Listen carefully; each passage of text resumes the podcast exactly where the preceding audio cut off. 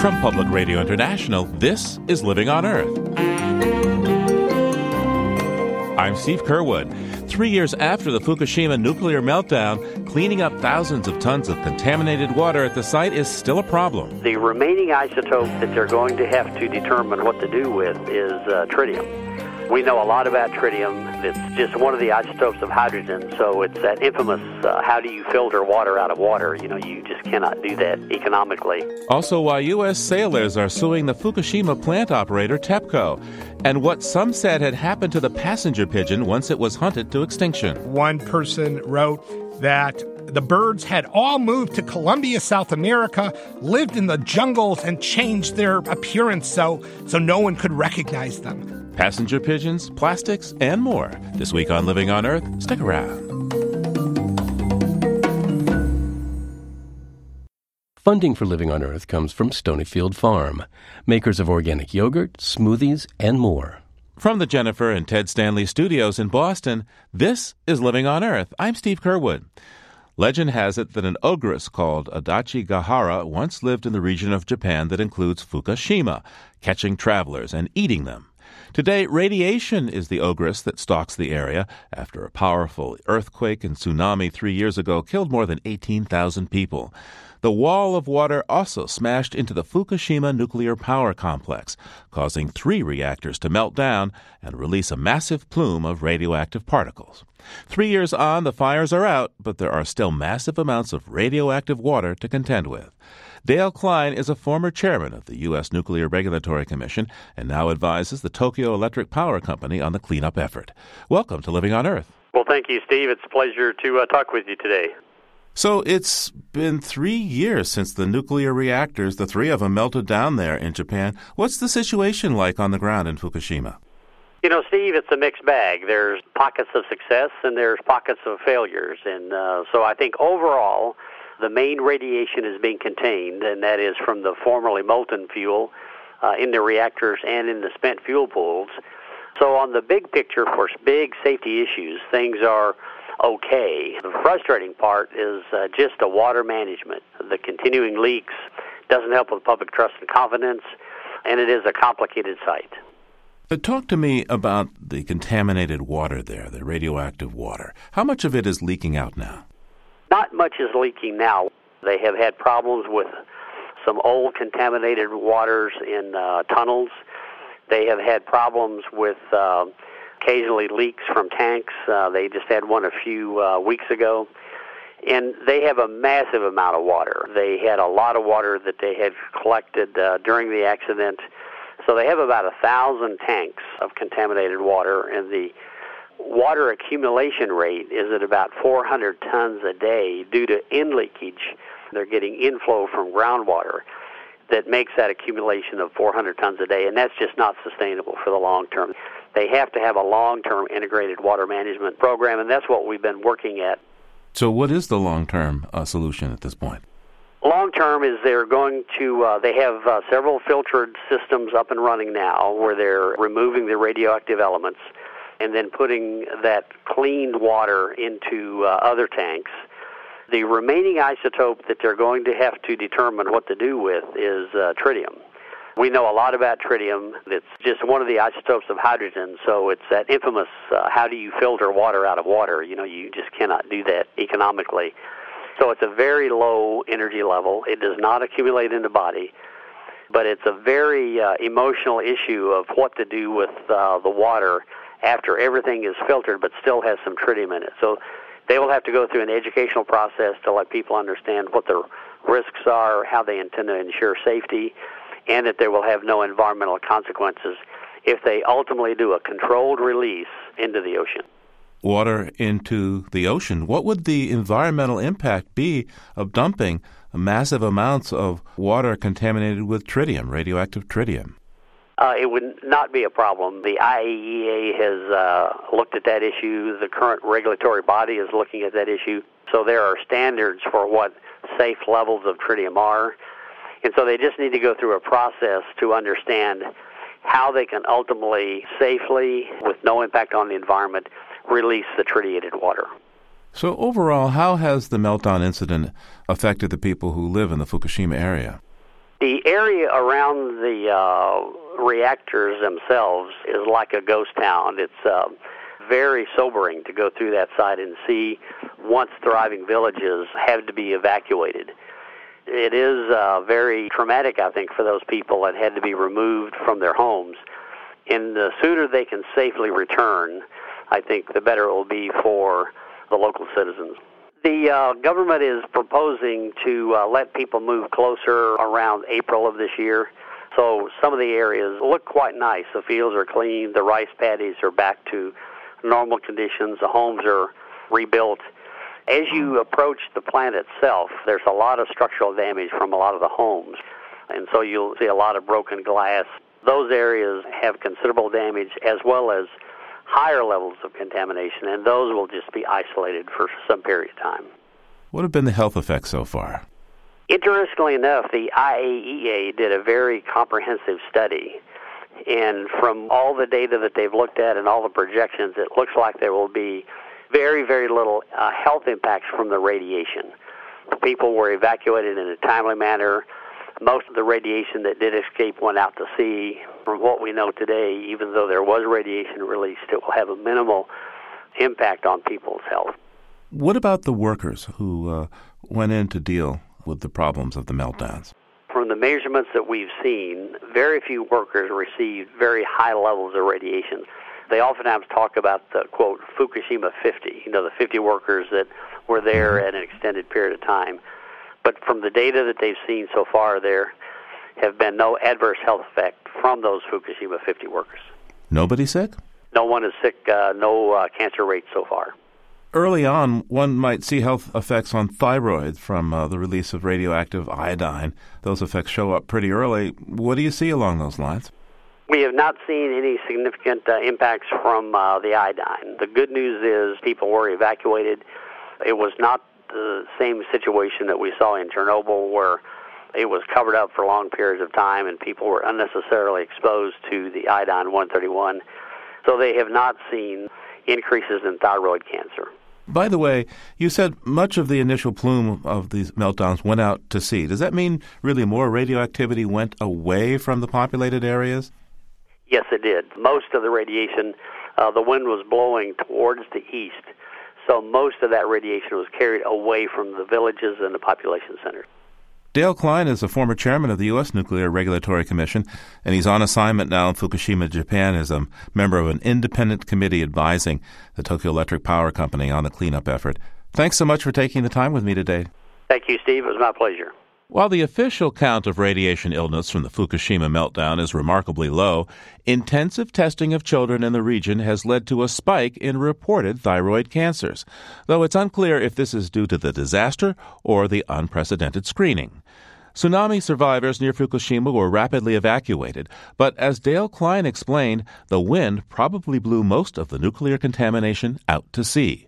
There, as part of the U.S. relief effort called Operation Tomodachi, the carrier USS Ronald Reagan and its task force sailed right into the plume of radioactive dust. Now, many of the Navy crew are experiencing health problems they blame on exposure to radiation, and they've sued the Tokyo Electric Power Company, TEPCO. Living on Earth's Emmett Fitzgerald has the story. There's a long list of illnesses affecting the Navy sailors who came to help at Fukushima. They are suffering from leukemias, ulcers, brain tumors, testicular cancers, dysfunctional uterine bleeding, thyroid illnesses. That's Charles Bonner, an attorney from Sausalito, California, representing the 6 sailors and Marines from the USS Ronald Reagan and some of their children. This lawsuit includes 2 minors, one of whom was born right after the mother returned. She was pregnant when she was on board, but she was not aware that she was pregnant. And 8 months after the deployment, she delivered a child who now has various birth defects. Another plaintiff, Lieutenant Steve Simmons, says he was below deck when he first heard that the ship's water might be radioactive. And they'd actually come across the intercom system of the ship, letting everybody know that we had a little problem, that we had actually sucked up contaminants into the water system. That water system desalinates seawater for all the crew's needs. I had already been up. I had already been showered.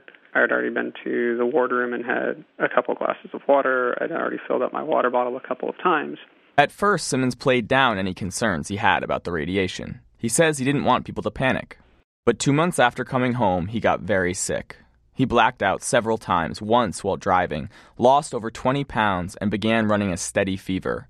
Over time, the muscles in his legs started to weaken until he could no longer walk. And then the muscle weakness just continued to progress up the legs, into my arms, my hands, and now the signals aren't getting from the brain to the bladder, so now I have to actually catheterize every 4 hours. So far, Steve's doctors can't confirm any link between his illness and the radiation on the Reagan.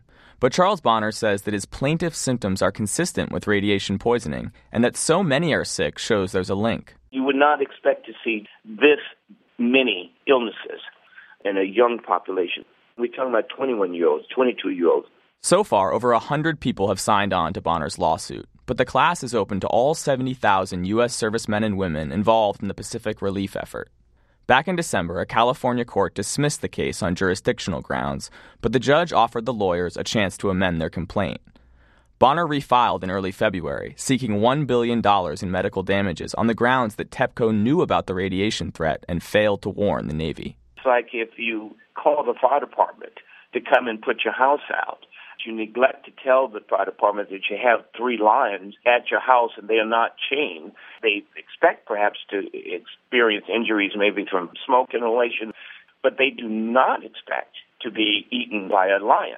During the crisis, the Reagan got within 2 miles of the Japanese coast. As debris from the Fukushima plant floated by, officials began measuring radioactivity on the ship and decontaminating people and equipment with high radiation counts. Charles Bonner. The Navy's equipment, of course, was measuring the radiation internally. They were depending on TEPCO to feed them information about what was happening at the power plant, and TEPCO failed to do that. Still, the Navy doesn't believe the sailors were exposed to dangerous levels of radiation. Media Relations Officer Lieutenant Greg Relson said, "The health and safety of our personnel is our top priority. There's no indication that any U.S. personnel supporting Operation Tomodachi experienced radiation exposures at levels associated with the occurrence of long-term health effects." But documents released through a Freedom of Information Act request show that Navy officials aboard the Reagan were measuring radiation levels 30 times higher than normal, even after the Reagan had retreated 100 miles from the coast. Lawyer Charles Bonner again. The admission by the commanders on the Reagan, the people who were there measuring the radiation, totally contradicts the Navy's official statement that the sailors were only exposed to low levels of radiation. Navy personnel are prohibited from suing the U.S. military for injuries sustained on duty, but Bonner is quick to stress that he doesn't think the Navy is negligent here, and Veterans Affairs shouldn't have to pay the medical costs. This is an expense that should not be parachuted onto the purse of the American taxpayers. This should come from Tokyo Electric Power Company. It would be unfair to the American taxpayers for the VA to shoulder the responsibility of taking care of these sailors when these illnesses were caused by this for-profit, multi-trillion-dollar company. Charles Bonner has a tough road ahead. He has to prove medical causality and convince a U.S. court that it has jurisdiction over a Japanese company with just a small office in Washington, D.C. But he says given the severity of his clients' illnesses, they have to win. These young people must be taken care of, and their offspring must be taken care of. And this has to go on for at least 100 years because the various radioactive particles that were released have a half-life of hundreds of years. As for Lieutenant Steve Simmons, he'd been in the Navy for over 16 years and dreamt of becoming a captain one day. It absolutely is my life. I had actually had hopes of doing the 30-plus-year career in the service. That was the goal. And whatever happens with the lawsuit, it's a goal he'll find very hard to achieve now. For Living on Earth, I'm Emmett Fitzgerald. Neither the Navy nor TEPCO will comment directly on the lawsuit. Their general statements are on our website, LOE.org.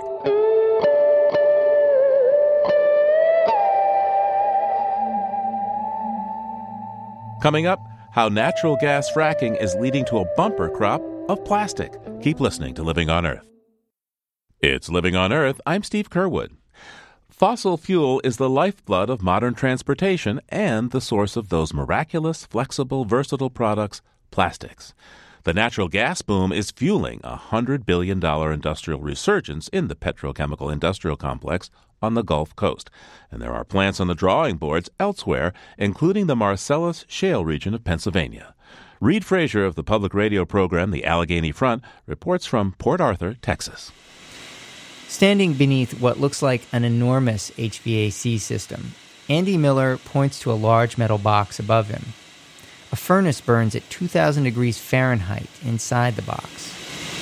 If you look up into this little peephole, you'll be able to see some of the firing that goes on within a furnace. I look up into a hole the size of a quarter. There's an orange glow coming from inside. But as you can see, this is where we actually crack the material into the products that we desire. Miller is a unit manager for BASF at the company's plant in Port Arthur, Texas. The plant here makes ethylene. This is like the granddaddy of all plastic and many chemicals as well. You know that milk jug you've got in your fridge or the antifreeze in your car?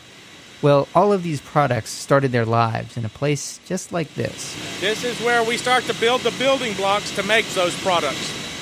The plant was built 15 years ago to process crude oil into ethylene. But it recently underwent a facelift. It added some new equipment. Plant manager Greg Masica points me to some of it. What you see over here with this whole unit is a vaporizer. The vaporizer takes ethane, a key component of natural gas, and readies it for processing. The cracker heats the ethane up so hot that it cracks. Literally, the molecular bonds holding it together that have actually held it together for eons start to break apart and reform it into ethylene. When it was built, oil was the preferred raw material for the plant. Natural gas was just too expensive. But that changed a couple years ago, thanks to a drilling boom brought on by fracking. Once $12 per thousand cubic feet, the price of natural gas has dropped, and it's now between $3 and $4. As a result, chemical plants around the Gulf are expanding, or, like BASF, switching from oil to natural gas as the raw material of choice. Shell's proposed a brand new ethylene plant in Beaver County in western Pennsylvania. It's one of 7 brand new ethane crackers planned for the U.S. The plant would take ethane from the Marcellus Shale and convert it into ethylene, and other plastic units could be built alongside it. Industry experts all agree fracking is good news for the American chemical industry. It is a huge deal. It's a great amount of expansion, all based on the premise that you're going to have these low-cost natural gas feedstocks for some time. Joe Chang is global editor of ISIS Chemical Business, a trade publication. Chang estimates that the industry will expand in the U.S. by a whopping 38% in the next decade. It really has changed everything for the U.S. chemical sector and, increased their prospects on a global basis. Almost overnight, America has become one of the cheapest places in the world to make plastic. That has the petrochemical industry here giddy. It's planned over $100 billion in new investments and predicting a big jobs impact. But few of these jobs will actually occur at the plants themselves. After all, a new plant has a lot of automation, and it only needs a few hundred workers to run it. But there are lots of other jobs that are created outside of the plant itself. A few miles from the BASF plant, workers at DeBusk Services Group take a break between service calls. Randall Delahousie is the safety director here. He said the Port Arthur region suffered after the BP oil spill cooled off drilling in the Gulf. But drilling's coming back, and expanding petrochemical plants have kept his shop and the local economy humming. There's a whole lot more motels in the area, businesses. The businesses stay packed. So the area around here has been booming pretty good. His company uses industrial pressure washers to clean out pipes at big petrochemical plants and refineries. More plants and more units means more work for him and his crew of 50 or so. As they put in more exchangers, more towers, and it's just more things to break, to go in and clean. The expansion of chemical plants in the Gulf is good news for its economy. But it's also happening in a region where the industry has had a mixed environmental record.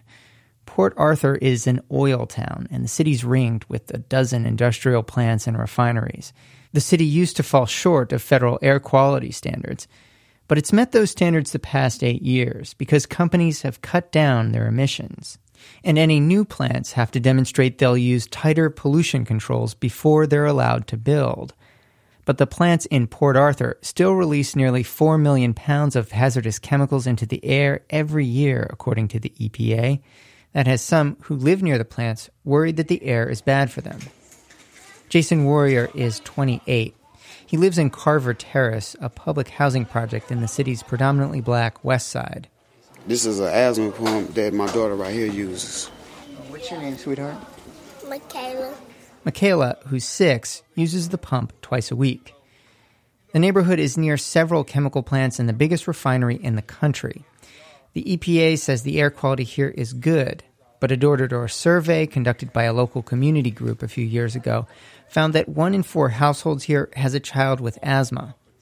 Warrior moved here 3 years ago to look for work in one of the plants, but hasn't been able to find any so far. Both he and 6-year-old Michaela got asthma when they moved here. These apartments are slated to be torn down. Some have mold inside, which can also exacerbate breathing problems. Warrior doesn't know what's caused his asthma, but he thinks the dark smoke he sometimes sees coming out of the plants may have something to do with it. The smoke comes during unplanned events, like a power outage, when a unit is forced to burn off chemicals and fuel for safety reasons. According to state records, smaller events can happen on a nearly weekly basis here. Sometimes, Warrior says, the flares at the plants light up the streets in the middle of the night.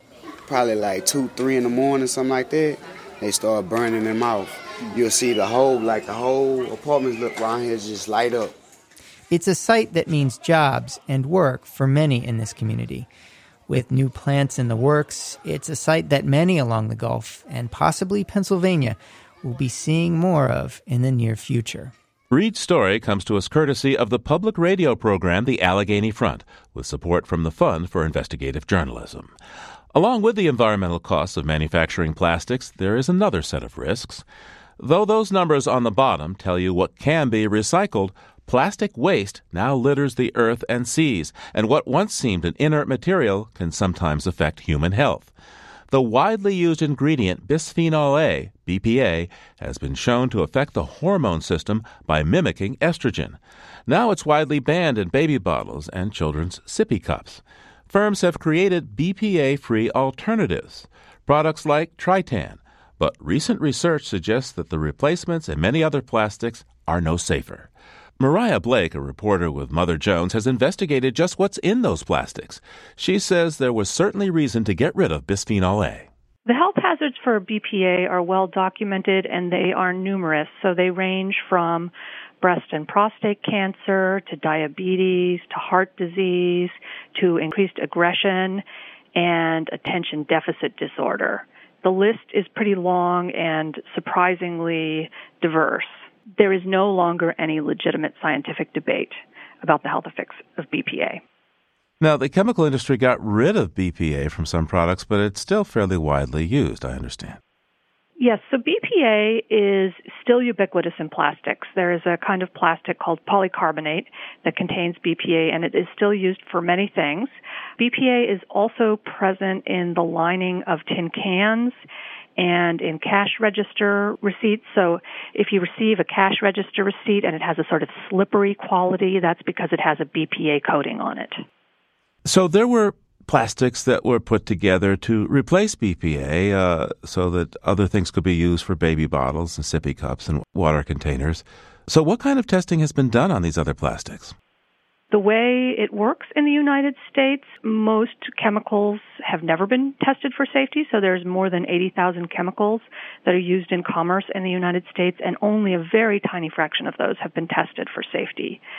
And chemicals are generally presumed safe until proven otherwise. So these plastics that are being used to replace polycarbonate, the BPA-laden plastic, we don't necessarily know much about their safety. Now, you document the research and testing done by, well, should I call them a colorful cast of characters? I think that's a fair characterization, yes. Yeah. Now, they're trying to solve the mystery of the effects of these plastics. One of the colorful people in this is a gentleman named Bittner. Tell me a little bit about him. George Bittner is a University of Texas professor who launched a private company called Certicam, and Certicam tests products for estrogenic activity. it's hard to know which ones do and do not have these chemicals in them. You cannot tell by the number stamped on the bottom of them. So traditionally, people have believed that plastics, for example, that have the number 1 stamped on the bottom of them, that's PET or PET, were safe. Now, in Bittner's test, 75% of these tested positive for estrogenic activity. That doesn't mean that all of them have estrogenic activity, but we can't tell without actually testing them which ones do and which ones don't. So it really creates a quandary for consumers. Now, what has been the response of the manufacturers of plastic products to these tests being done by independent labs and researchers? Well, the response has been three-pronged by the industry. Firstly, they have attempted to discredit the scientists who are doing this research. Secondly, they have attempted to suppress the evidence. And thirdly, they have generated their own biased research, which shows that these products actually are safe. Give me some details on that, please. Okay. For example, Eastman Chemical, which is the company that produces Tritan, which is a product that is marketed as being free of all estrogenic activity, but which Bittner's tests found actually is more estrogenic than polycarbonate. They essentially launched a character assassination campaign against Bittner, where they told their corporate customers that Bittner was shady. They claimed that his tests had been rejected by the EPA when, in fact, they hadn't. They called his business practices into question. And they also made the case that his testing methods were not reliable. Now, the method that he uses involves a line of breast cancer cells that has been used to screen for estrogenic activity for decades. It is the most commonly used, or one of the most commonly used methods, and it is considered to be one of the most sensitive methods. And the final point? The final point, Eastman Chemical performed a variety of testing. And in fact, the initial tests actually found that their product was estrogenic. They ran a test using computer modeling, which predicts based on the chemical structure whether a chemical is estrogenic. And that test found that one of the ingredients in Tritan is more estrogenic than BPA. So what they did was they performed animal tests not on Tritan itself, but on certain ingredients, and they didn't include TPP, which was the substance that had tested positive for estrogenic activity. The tests are designed essentially not to find estrogenic activity. The clearest example of that is that they often use a type of rat that is called the Charles River Sprague Dolly rat. This rat is known to be insensitive to estrogen, so it can withstand doses of estrogen that are about 100 times higher than a human female with no response. What this means is the industry is testing a chemical that mimics estrogen on an animal that does not respond to estrogen. They published this study and used it to try to discredit the findings by George Bittner, which had found that the Tritan was in fact estrogenic. Now, in your article, you write about PR companies involved in efforts to discredit studies showing tobacco and secondhand smoke are dangerous are now helping plastics companies. Tell me more about that, please. Yes, it's very interesting. Not only has the industry adopted the tactics of big tobacco, but in many cases they're relying on the same consultants. So many of the same scientists who were involved in doing tobacco industry research are now doing chemical industry-funded research on chemicals like BPA. And just like big tobacco industry-funded studies generally did not find that smoking or secondhand smoke was harmful, these studies are not finding that BPA and similar chemicals are harmful. And this again goes back to the way our regulatory system works. So because chemicals are assumed safe until proven otherwise, all an industry has to do to block regulation is to sow doubt about the science tying a certain chemical or product to disease. And this is something that has been well documented. So the industry has discovered that it's much easier and more effective to debate the science than to debate the policy. So they continually sow doubt about the science. What about the federal government? The aim of the federal government is to protect public health. What's it doing in this case? In this case, the federal government has really done very little. It is true that BPA is now banned in children's products, but this is actually because consumers started demanding BPA-free products, and the industry eventually quit using BPA in products for children, and eventually asked the FDA to ban it as a way of reassuring consumers that children's products were safe. In many ways, regulators are captive to industry. So in the case of BPA, for example, in 2008 it came to light that the FDA was relying on industry lobbyists to write its evaluation of BPA, and that its finding that BPA was safe was based almost entirely on two industry-funded studies, one of which was fatally flawed. What do you feel is the message that the public should take home from your investigation? By educating themselves and by demanding products that are free of all estrogenic activity, consumers can potentially have an impact. I think it's important for people to be aware that many of the chemicals that are used in the products they use every day have not been tested for safety. We know that these chemicals probably have some sort of effect, and we know that many plastics probably contain these chemicals, but we don't know what exactly the effects will be. One of my sources put it this way. It's like an unplanned science experiment we're doing on our families every day. I would say until the science is clearer, people may want to consider limiting their exposure to plastics and using natural materials instead. So, for example, I have a 3-year-old son. I give him a stainless steel sippy cup, which has a nozzle that is not made from plastic, and there are, there's glass replacements for Tupperware. There are various products that people can use in lieu of plastic. That stainless steel sippy cup for your son, that makes an awful lot of racket when he throws it across the room. Yeah, there are always trade-offs. In this case, it's worth it for me. Having a 3-year-old is something that involves a lot of noise anyway, so it doesn't significantly increase the amount of noise in my house. Mariah Blake is a reporter with Mother Jones magazine and the investigator who wrote The Scary New Evidence on BPA-Free Plastics. Thanks for taking the time with us today, Mariah. Thank you so much for having me. And there's a link to Mariah Blake's story at our website, LOE.org, where you can also find a statement from Eastman Chemical. It reads in part, and I quote, "Independent third-party labs tested Tritan and have proven that it is free of estrogenic activity."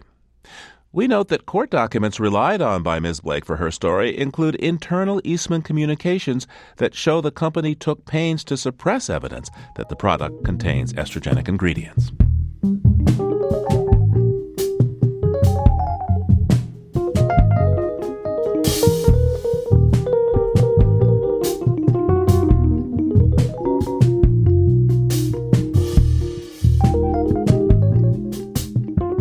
Coming up, A Feathered River Across the Sky, the amazing and extinct spectacle of the passenger pigeon. That's just ahead on Living on Earth. Stay tuned. Funding for Living on Earth comes from the Grantham Foundation for the Protection of the Environment, supporting strategic communications and collaboration in solving the world's most pressing environmental problems. The Candida Fund, furthering the values that contribute to a healthy planet, and Gilman Ordway for the coverage of conservation and environmental change. This is PRI, Public Radio International. It's Living on Earth. I'm Steve Curwood. We head beyond the headlines now with Peter Dykstra, publisher of dailyclimate.org and environmental health news. That's ehn.org. He's on the line from Conyers, Georgia. Hi there, Peter. Hi, Steve. This week we're going to take a look at a few different things on the theme of people's ability to fool other people. Aha, hustles. What's the first one? Well, we picked up this story from Midwest Energy News. When there's a huge coal ash spill like the one in North Carolina last month, we're reminded that coal ash is hard to store, that there's a lot of it, it's dangerous to spill, and it can be loaded with toxic substances. So what do they do at some of the Midwestern coal power plants? They give away coal ash to local governments. So you're saying that some local governments gladly take what no one else would want? What's the deal? Local highway departments in the Midwest use the coal ash to spread it on icy winter roads for better traction. But hang on. The icy roads melt and the coal ash will get carried into the waterways then. Bingo. Coal-burning power plants in the Midwest give away an estimated 250,000 tons of coal ash every year. That's at least 3 times the size of this big spill in North Carolina. And for that spill, Duke Energy is facing a $1 billion cleanup tab. Well, instead, in the Midwest, you haul the coal ash away and you spill it for free. But you just told us this stuff is toxic. What happens to the water quality? Well, there are varying levels known to exist of cadmium and chromium and other heavy metals, other toxics. We don't know exactly what the impacts are. The EPA has just come up with a new testing method. There was one very reassured public works director in Iowa who's quoted in the story sounding a little bit gullible, and what he said was, they wouldn't give it to us if it wasn't safe. Oh, Peter, I'm almost afraid to ask about the next one you got. Well, this one comes from Beth Daly, and Beth is a longtime reporter for the Boston Globe. She now works at the New England Center for Investigative Reporting. She took a deep dive into all sorts of public records relating to federal flood insurance payments, and she focused on one house. It's a house on the beach that common sense would tell you has no business being where it is. It has a beautiful ocean view, and the problem is that every couple of years the ocean comes to visit the house and ends up in the living room. There are 9 separate grants that she found, or federally subsidized insurance claims. They've literally propped up this house. It's in Scituate, Massachusetts, south of Boston. It's gotten at least $750,000 in taxpayer bailouts for this home that's worth a little bit more than $1 million. And there are hundreds of homes like it. And the FEMA program that supports flood insurance is $24 billion in debt. I guess it's more than living rooms that are getting soaked here. I thought Congress moved to overhaul this program a couple of years ago, but it's recently backed off? That's correct. There were some coastal homeowners that saw their insurance rates shoot way off the charts to levels that were deemed to be truly unfair. So Congress made some fixes, but that rolled back the program, and the bottom line is that taxpayers are still being soaked to subsidize federal flood insurance in places where regular commercial insurers simply refuse to go. What about our weekly dive into history? Well, here's another one on the theme of people fooling other people, but we have to go back 510 years to find it. The year 1504, it was Christopher Columbus's 4th journey to the New World. You know, Columbus didn't always slaughter or enslave the native people he found. In this particular case, he just swindled them. His expedition was marooned in Jamaica. They were nearly out of food. And then one day, the native chief just started to refuse to feed them. Columbus told them that the gods would show their anger that very night. At least that's how the story goes. And Columbus knew there would be a lunar eclipse happening that night. And when the moon turned blood red and then disappeared, he had completely punked the natives and the crew got to eat. Well, so it carried on with native folks. I'm thinking of the $24 worth of beads that the Dutch used to purchase Manhattan. Yeah, that one worked out pretty well in the real estate market, too. Peter Dykstra is the publisher of EHN.org and dailyclimate.org. There are links to these stories at our website, LOE.org. Thanks, Peter. Thanks a lot, Steve. We'll talk to you soon. Well, the New World offered many other wonders besides gullible Native Americans to the first European settlers. Then up to 40% of the continent's birds were passenger pigeons that traveled in flocks so massive they blocked out the sun for hours, sometimes for days. Yet the species was gone within a couple of centuries, and the very last passenger pigeon, Martha, died in the Cincinnati Zoo in 1914. Joel Greenberg is the author of A Feathered River Across the Sky, The Passenger Pigeon's Flight to Extinction, and he joins us now from Chicago. Welcome to Living on Earth, Joel. Well, thank you very much, Steve. It's an honor to be on your show. First of all, why did they call them passenger pigeons? Well, it was because they were moving all the time in search of food. So they would be here today, gone tomorrow. They were birds of passage. Uh-huh. What did the passenger pigeon look like? Passenger pigeons looked a lot like mourning doves. They were more brightly colored. They were larger by maybe 1.5 times. Turns out, though, that they're most related to another group of pigeons, North American pigeons, the best known of which is the band-tailed pigeon of the West. So the passenger pigeon is its own genus. It's not even just a species. That is correct. There were 3 things about the passenger pigeon that made it unlike any other bird human beings have ever known. One, the huge population, almost certainly in the billions, the most abundant bird in North America, if not the world. Secondly, that population was not evenly spread over the landscape. They would aggregate in huge, huge numbers. Perhaps the largest flight ever reported was from 1860 near Toronto. Modern scientists have made some assumptions, and they believe that depending on how fast the birds were flying, there were anywhere between 2 billion and 3.7 billion birds. And third, despite that abundance, by 1900, just 40 years later, the bird was, for all intents and purposes, gone from the wild. 14 years after that, the last bird died in the zoo. So the rapidity with which deliberate human action wiped out a species of that population size is unprecedented. It's hard to imagine how an animal numbering in the billions just completely disappeared over the space of less than 50 years. What exactly happened? We happened to them. They were just exploited mercilessly. With the introduction of railroads and telegraph in the 1840s, that meant that if you were close to a railroad station, you can ship barrels of them to major urban centers. And of course, you know, the mid to late 1800s, cities like New York, Chicago were growing dramatically. So this provided cheap food. Secondly, the telegraph meant that wherever the bird showed up, that information could be disseminated very quickly. The telegraph operators were specifically instructed to share this information. There was a group of men, anywhere maybe from 600 to 3,000, who did nothing but chase these birds wherever they were. So if they nested in Pennsylvania, they'd spend May in Pennsylvania, and then the birds migrate away from the nesting. They're done. They roost in Indiana. They would go hurrying to Indiana and just follow the birds. And then you had the locals, who also were killing the birds for their own use as well as a way to augment their income. So these birds were being just relentlessly targeted. As people went into the nesting colonies with the kind of shooting and disturbance, the birds just abandoned nesting altogether and would just say, okay, the heck with this. I'm just leaving. And then the collapse was rapid. What were these passenger pigeon harvests like?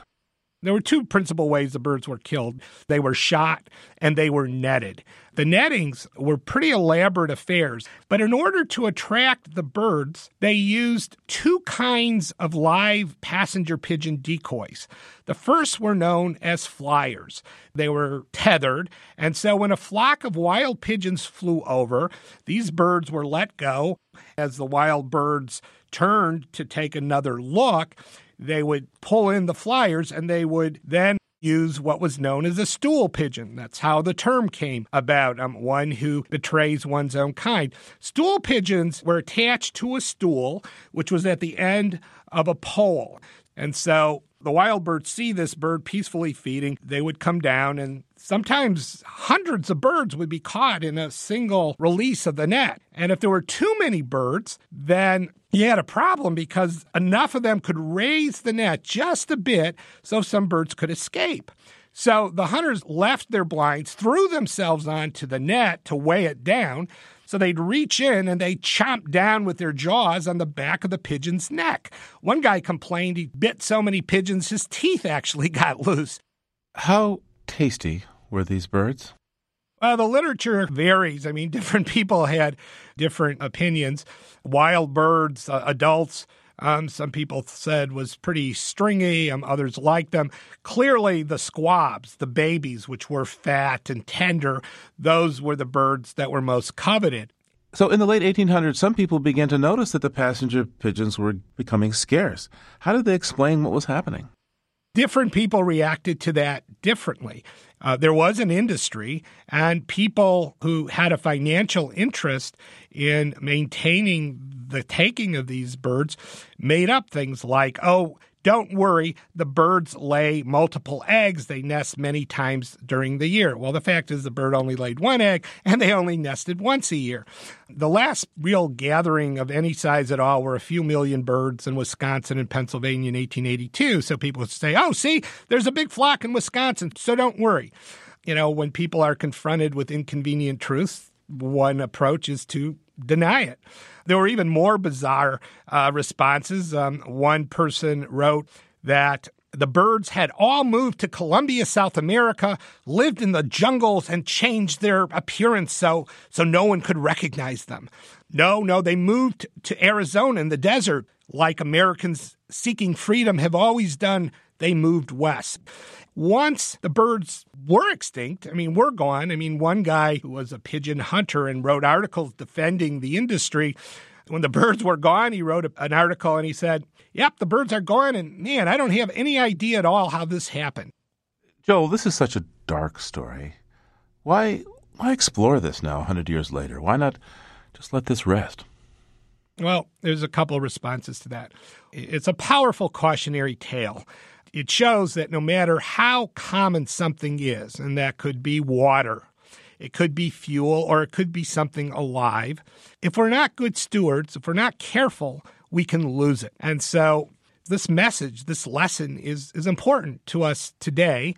I mean, there's an analog, I think, that's the closest, and that's pelagic fishing, removing all living things using these factory ships with their nets, depleting shark and tuna populations for the same reason the pigeon was wiped out. There's no sovereign that can say, don't take more than a certain amount. It's going to require international cooperation. So I think the story really bolsters, the importance of conservation. And secondly, it's a dark story, but it affected 19th century culture in a way that we probably can't really appreciate today. So it inspired James Fenimore Cooper.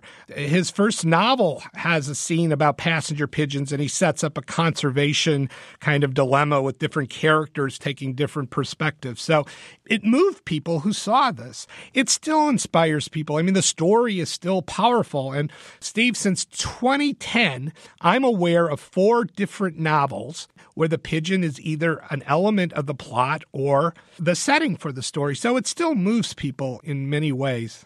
I think that why it's relevant is we really have to be vigilant, and I think it behooves us, for those of us that care, to live in a beautiful world that's full of wonder and nature is vibrant, to do what we can to let the powers know that we care about this.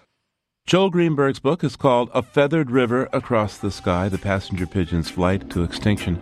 Joel, thanks so much for taking this time with me today. Well, thank you so much, Steve. I really appreciate it.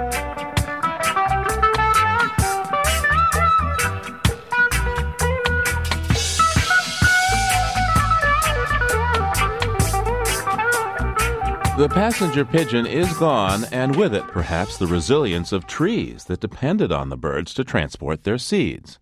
Humans also wiped out the wolf in much of America, and in the East, where there are still no wolves, the population of their natural prey, the white-tailed deer, has exploded. Collisions between deer and cars result in at least 200 human deaths a year and many millions in damages. Writer Mark Seth Lender had his own potentially fatal encounter.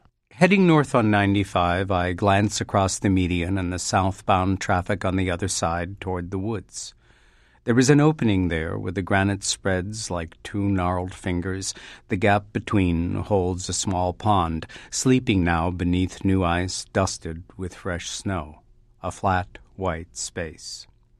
The trees rimming the pond and the scrub that pokes up in bent and broken spokes are bare, and all around the brown-gray of early spring.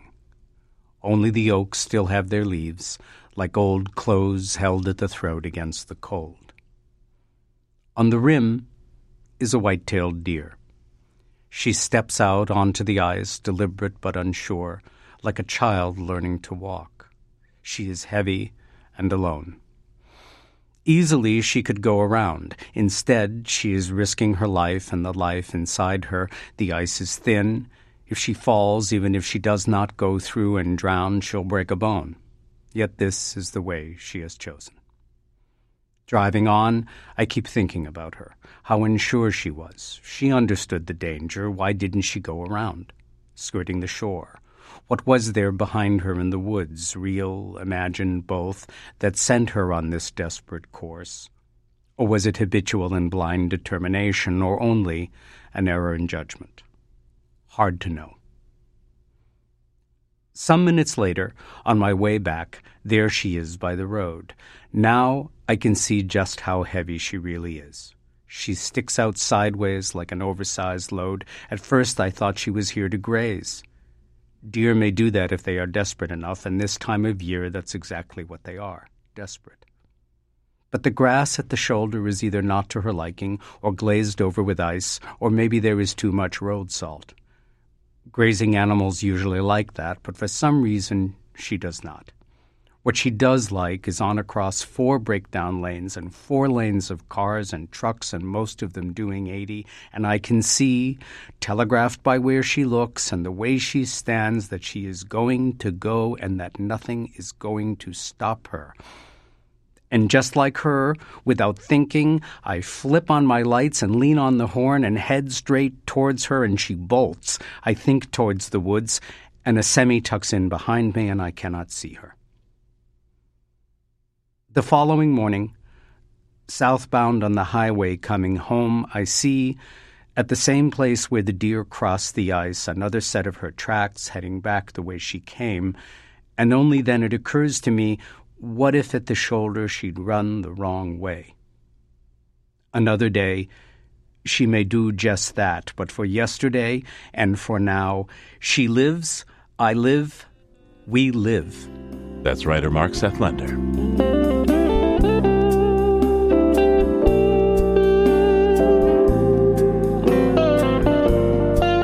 Living on Earth is produced by the World Media Foundation.